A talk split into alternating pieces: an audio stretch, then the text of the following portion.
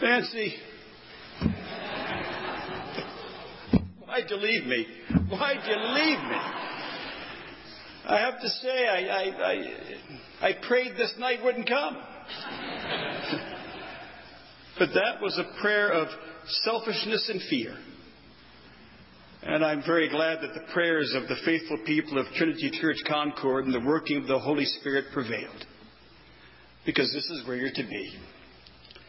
So, Nancy, good people of Trinity Church, Bishop Gates, colleagues in ministry in Massachusetts, good people of Concord, brothers and sisters in Christ. It is indeed a great privilege and honor to be with you this evening for this wonderful celebration as we gather together to mark the beginning of a new chapter, a new season in the life of Trinity Church. At times like this, I often wonder to whom am I really preaching and what is the purpose of the sermon? Am I to address the people of Trinity Church and to remind you just how lucky you are to have her? Am I to look over the top of my glasses and sort of wave my finger at you and say, you better love her? Because she's going to love you with all of your heart. And I want you to love her just the same. For those of you that came to Trinity, you've already seen that.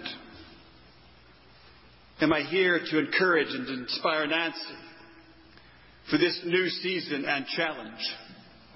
You go, girl. You got this. Be strong, be courageous, be prophetic, lead the people of God. Am I supposed to remind both of you priest and people that now is the time. Times like these don't come often in the life of the church. Don't miss the opportunity. Don't miss the opportunity to change and grow. Don't miss the opportunity to get a little, uncomfortable. And as only as Episcopalians can do it, to live a little on the wild side. I'll let you decide on yourselves what that means. But give something new a try. Or finally, am I here simply solely to preach the gospel? You can't go wrong with that. You can't go wrong proclaiming the life transforming good news of the risen Lord. Christ has died, Christ is risen, Christ will come again. Amen. That'll preach every time. That always works. Well, the answer is I think I'm here to do a little bit of all that. So I better get going and give it a whirl. Nancy limited me to 30 minutes. And remember, before I say anything, that the words of this preacher are in no way to be held by the rector or the good people. Don't her, hold her responsible for what I say and do. She has a tender spot in her heart for me, and I'm not still quite sure why. But here we go. Trinity Church, you're lucky to have her. Love her and support her. Nancy, you're lucky to be at Trinity. You've got this. Lead the people. Be a prophet, be a pastor, be a priest. Trinity and Nancy, this is an amazing opportunity that doesn't come often, so don't miss it. Take full advantage of this time. Be bold, be faithful, be courageous, and for heaven's sake, give the Spirit room to work. Now, with the preparatory remarks dispatched with, let's get down to it. On Saturday, I was blessed to be invited to participate in a workshop at Princeton led by Parker Palmer. The courage to lead, personal transformation, and social change was the topic of the day. So after opening comments and introductions, Parker offered a quote by E.B. White. I arise in the morning. I arise in the morning torn. Torn. Torn between the desire to improve the world and the desire to enjoy it. This makes it hard to plan the day. We all got a laugh from that little poem. But the truth of those words is still echoing in my heart. We wake up every morning ready to seize the day. What shall we do? What shall we do with the day that stands before us? Improve the world, change the world, challenge the world, transform the world, or have a cup of coffee, check out Facebook and Instagram, retweet some inane, ridiculous something, maybe follow it up with a little online shopping, and then head out to the Y for a yoga class. Or on those most extreme mornings, you wake up and you say, why bother? Just don't get out of bed. Call in sick. Have ice cream for breakfast. And then binge watch something on Netflix. I say that Sunday mornings at 6 o'clock. My Lord, what do we do in times like these? How do we live in the world? At least for me and maybe for you too, some days I feel like I'm drinking water from a fire hose. So much is coming out. So much is coming at us with power and intensity. The world is coming at us with a volume and velocity that we've never experienced before. We are not in Mayberry anymore if we were ever there to begin with. Sitting on the front porch on a Sunday afternoon drinking sweet tea, telling gossip and telling jokes and talking about our neighbors. Pandora's box has been opened. Opened so wide with such intensity, so much coming at us. My God, my God. I mean, literally, what are we to do? What can we do? So we arise in the morning to face the day torn. Do I improve the world? Change the world? Or just enjoy the ride? Ride the tide, ride the wave, because to fight it, it will pull you down. It will pull you down and knock you to the bottom. This is the time, I believe, in which we live. So, who are we as the people of God in times like these? As the church, what are we called to do? What is our mission, our purpose? Because we too, as the body of Christ, as the church, we arise in the morning torn. The cultural and societal tides are strong, and the tide seems to be changing quickly and picking up power. What do we do? What now? Do we work to change it, to redirect it, to transform it, to harness it? Or do we just ride it, enjoy it, make the best of it? What can we do anyway? Well, sisters and brothers, this is where I got to turn the heat up just a wee bit. We may arise in the morning torn, but we best not stay that way. Do we work to improve the world or simply to enjoy it? There is no question. There is no question. Our call is transformation and radical incarnation, not to sit back and enjoy the ride of the societal tide and cultural wave of whatever comes what may. Though the societal tide and cultural wave may be strong and getting stronger and see too strong and too overpowering, that is no reason for us to shy away. To shy away from the great high calling of the sacred work of proclaiming the transformative good news of Jesus Christ. So, people of Trinity Church, Concord, brothers and sisters, now is the time for the church to shine. Now is the time for us to stand tall and stand strong. Now is the time for us to give it our best. Now is the time for us to give it our all. Now is the time to dig deep, to dream big, to swing for the fence, and to let it fly. Now is the time for the gospel. Now is the time for the good news. Now is the time for the tide to change because the way of the cross, the way of Christ is on the move. It has to be. Now was the time to improve the world, to change the world, to challenge the world, to transform the world. We, my sisters and brothers, are about the sacred and holy task of being Christians and of proclaiming the good news. And let me say that another way. We are not about the business of going to church. We are about the business of being Christians. We are about the business of being disciples of Christ. And they're not the same thing. Not by a long shot. Simply going to church is one thing. Fully living into the gospel is quite another. One way of being may ask of us only an hour or two once a week or even less. This way lulls us into a daze to passively enjoy the ride. And as the church hatch, match, and dispatch, make sure we have coffee hour, nice confirmation, a tender Christmas pageant, and Easter flowers. Job done. Let's go home. The other way, however, asks us for everything, requires everything, demands everything. We are called to an all-in ministry to love and serve the Lord with all our heart, with all our mind, with all our soul, with all our strength. For being a follower of Jesus Christ is not for the faint of heart.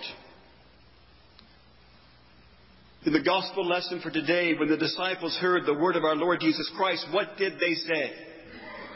Wow, great Jesus. That sounds super easy. Let's do it. No. They said no. No way! This teaching is difficult. Who can accept it? And may I add, who can live it? Who can live this word of living bread? This is far too hard. Following Jesus Christ is hard. Being part of the Jesus movement is hard. Being an agent of transformation is hard. Playing church is one thing. Being a disciple of the risen Lord is quite another. When you arise in the morning and the day awaits, good people of Trinity Church, I want you to remember that the Spirit is at work in you and in this place. This is no time to ride the tide. So be bold. Be faithful. Be courageous. And give the Spirit some room to work. The Spirit of the Lord beckons us forward despite our fears, despite our uncertainty, despite our trembling knees. My work, says the Lord, must be done. For there is a starving world longing for the bread of heaven. For when we come and gather at this table, we are not going through the motions of some sentimental ritual action. This is not easy church and fast food Jesus. We come to feast we come to experience the risen Lord. We come to experience a foretaste of the heavenly banquet. We come to be filled, we come to be filled with grace and hope, to be filled with love and mercy, to come to be filled with life. We come to be filled with life at the table. And not just regular life. We come to be filled with resurrected life. And resurrected life is life that has been broken, been betrayed, been spit upon. Resurrected life is life that has died but, but death could not stop it. Resurrected life said, No, I will live in spite of the betrayal, in spite of the brokenness, in spite of the cross, in spite of the death. I live. That's different. That life will not be stopped. That's amazing. I fear now, though, when people come to church, they don't expect much. They expect polite, well mannered liturgy, which, as you can see, I always strive to give them. An adequate children's program, a couple of outreach opportunities, a pleasant priest. Sometimes we do it, sometimes we don't. Something nice, something tame, something controlled, something controllable. A nice ornament to decorate the tree of our lives. But I believe we're selling ourselves short. That's good.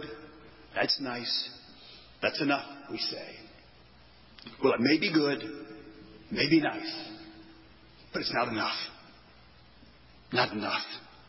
Not by a long shot. Our world deserves more. Our world needs more. What would happen to the church? What would happen to the world if we truly lived into the fullness of God's radical love? What would happen if we really were bold and faithful and courageous? What would happen if we really did give the Spirit some room to work? This teaching is difficult. Who can accept it? Following Jesus is not for nannies. This should make us tremble. This should take our breath away.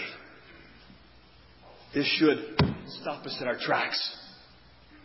This is the gospel of Christ that brings life from death. For this is the bread of life. This is the bread of hope. This is the bread of reconciliation. This is the bread of mercy and peace.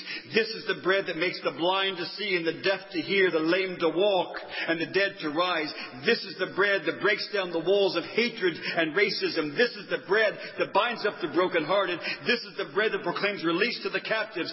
This is the bread that makes us beat our swords into plowshares and calls the lion to lay down with the lamb. This is the bread of life. This is the bread of heaven. Yes, this is difficult teaching. This is the most difficult, most absurd, most ridiculous, most preposterous teaching ever known. And the one that the world most desperately, desperately needs. The world will not be transformed, and the kingdom will not be made manifest by an easy and reasonable gospel a gospel of sentimentality and nostalgia. The world will be transformed by bold vision, faithful proclamation, and courageous action. And we are called to such a radical notion that those around us may think we've actually lost our minds. For this teaching is difficult. Who can accept it? Now, however, is the time. Now is the time, Trinity Church. Now is the time, brothers and sisters, to hear and heed the call of Christ. So, my friends, this night, let's enjoy this night. Let us sing and pray. Let us come to the table and feast. Let us surround Nancy and, our, and all, of our, all of us together, one another, in God's Spirit, God's love, God's grace, and God's goodness. Let us drink from this night. And when the evening comes to a close, we will return to our homes and rest. And then, by the grace of God, the sun will rise. And so too shall we. The day before us, what shall we do? Improve the world or just enjoy it? Will we be torn? My friends, the Lord leaves that completely up to us. So, Nancy, my dear, my dear friend, and part in this wonderful ministry of Jesus Christ. And good people of Trinity Church, dadgummit, you better take care of her. The time has come. This new day, this new season awaits. The sun is rising possibilities before you. Bread of life for a hungry world. This is difficult teaching. Who can accept it? I know without a doubt you're up to the challenge. Be bold. Be faithful. Be courageous. And for heaven's sake, give the Spirit room to work. In the name of the Father, and Son, and Holy Spirit. Amen.